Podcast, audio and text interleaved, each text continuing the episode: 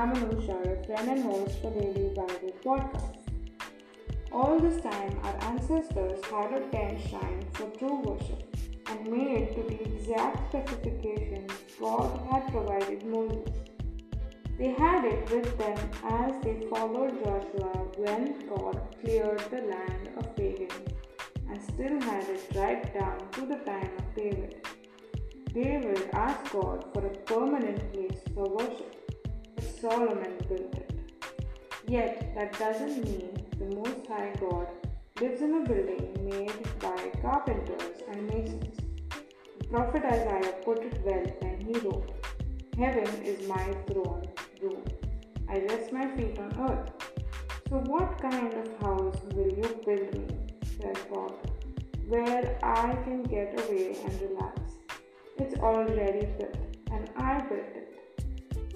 God created the earth intending to live with humans. He created humans so that we could be in fellowship with Him, and that was the main purpose of humans to be in fellowship with God, as God created us in His own image.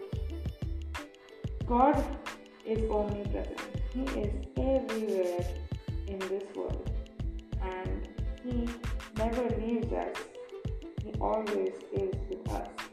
The only thing we need to do is believe that He lives and that in Jesus we have eternal life. Jesus is the one who died on the cross for our sins, that if we believe in Him, we will not perish but have eternal life.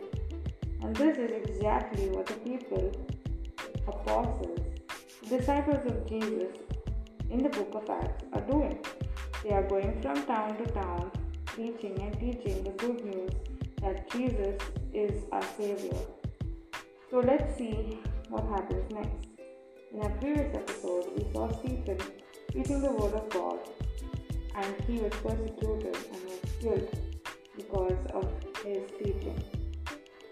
As we go forward, we will see Philip doing the same. He moves from town to town, preaching and teaching the good news, people being saved, and lots of other things happen. Let's go.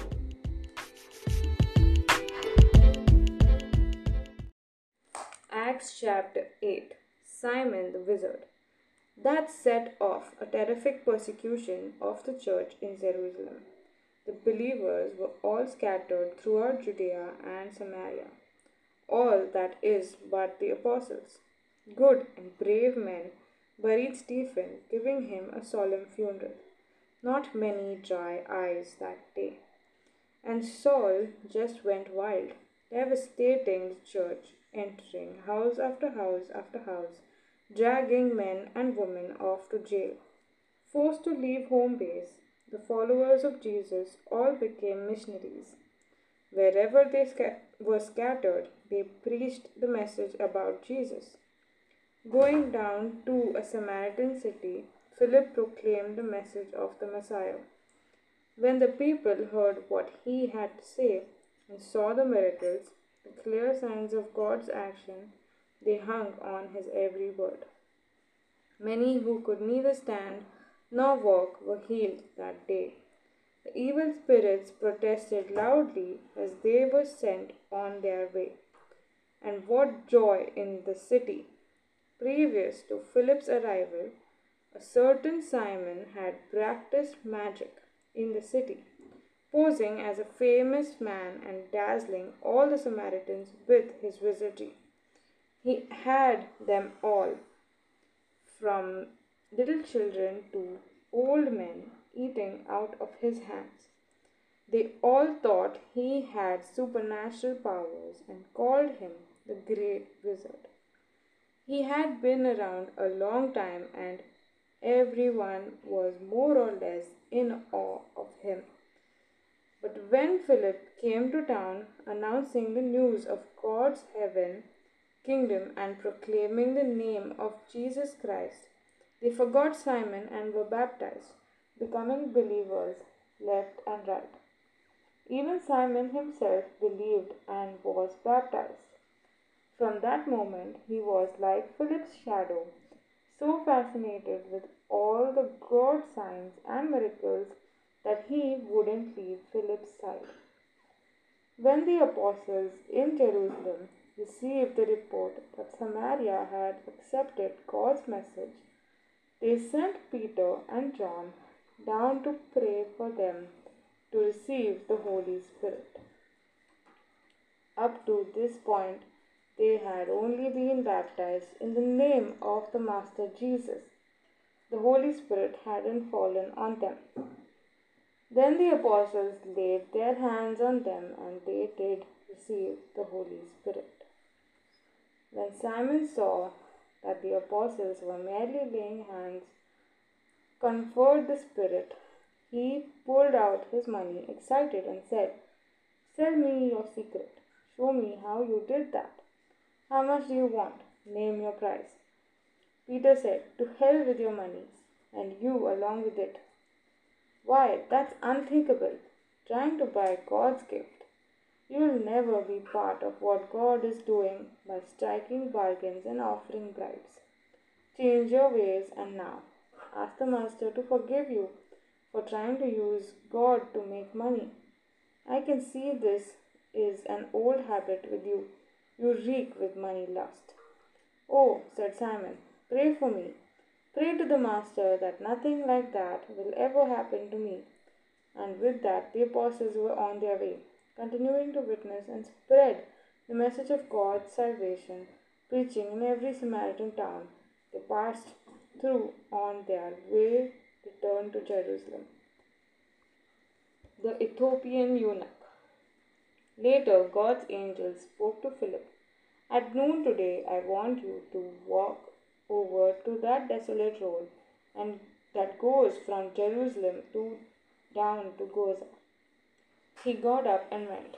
He met an Ethiopian eunuch coming down the road. The eunuch had been on a pilgrimage to Jerusalem and was ret- returning to Ethiopia, where he was a minister in charge of all the finances of Candace, queen of Ethiopians. He was riding a chariot and reading the prophet Isaiah. The Spirit told Philip, Climb into the chariot. Running up alongside, Philip heard the eunuch reading Isaiah and said, Do you understand what you are reading? He answered, How can I without some help? And invited Philip into the chariot with him. The passage he was reading was this As sheep led to slaughter, and quiet as a lamb being sheared, he was silent, saying nothing. He was mocked and put down never got a fair trial. But who now can count his skin since he's been taken up from the earth? The eunuch said, Tell me, who is the prophet talking about? He himself or some other?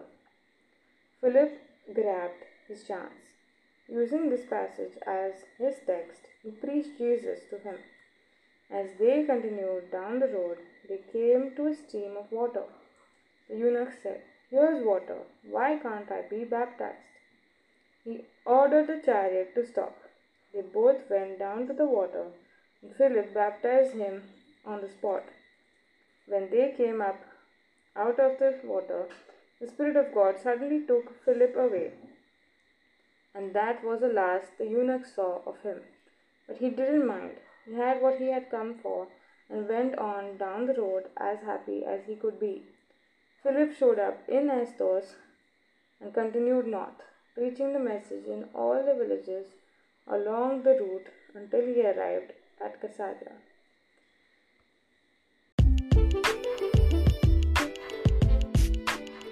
Thank you for joining me on today's episode.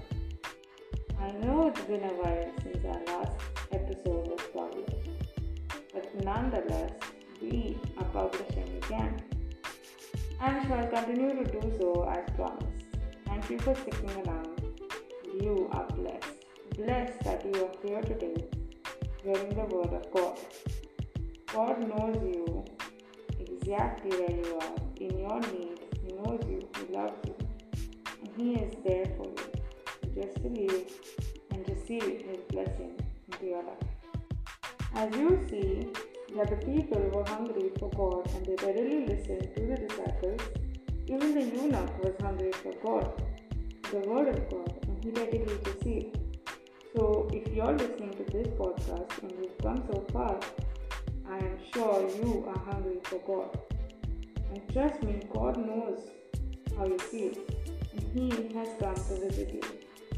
So, don't worry, as you go on in your life, you will see that people will be in your life where they will tell you the word of God and you will receive what you have been longing for. The Bible says, Delight in the Lord, He shall give you the desires of your heart. So, as you are hungry and thirsty for the Word of God, you will be filled. God will not let you go hungry because He loves you and cares for you.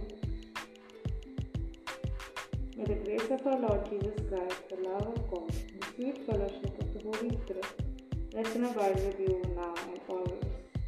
Surely God's goodness and mercy shall follow you all the days of your life as you dwell in the presence of the Lord forever and ever.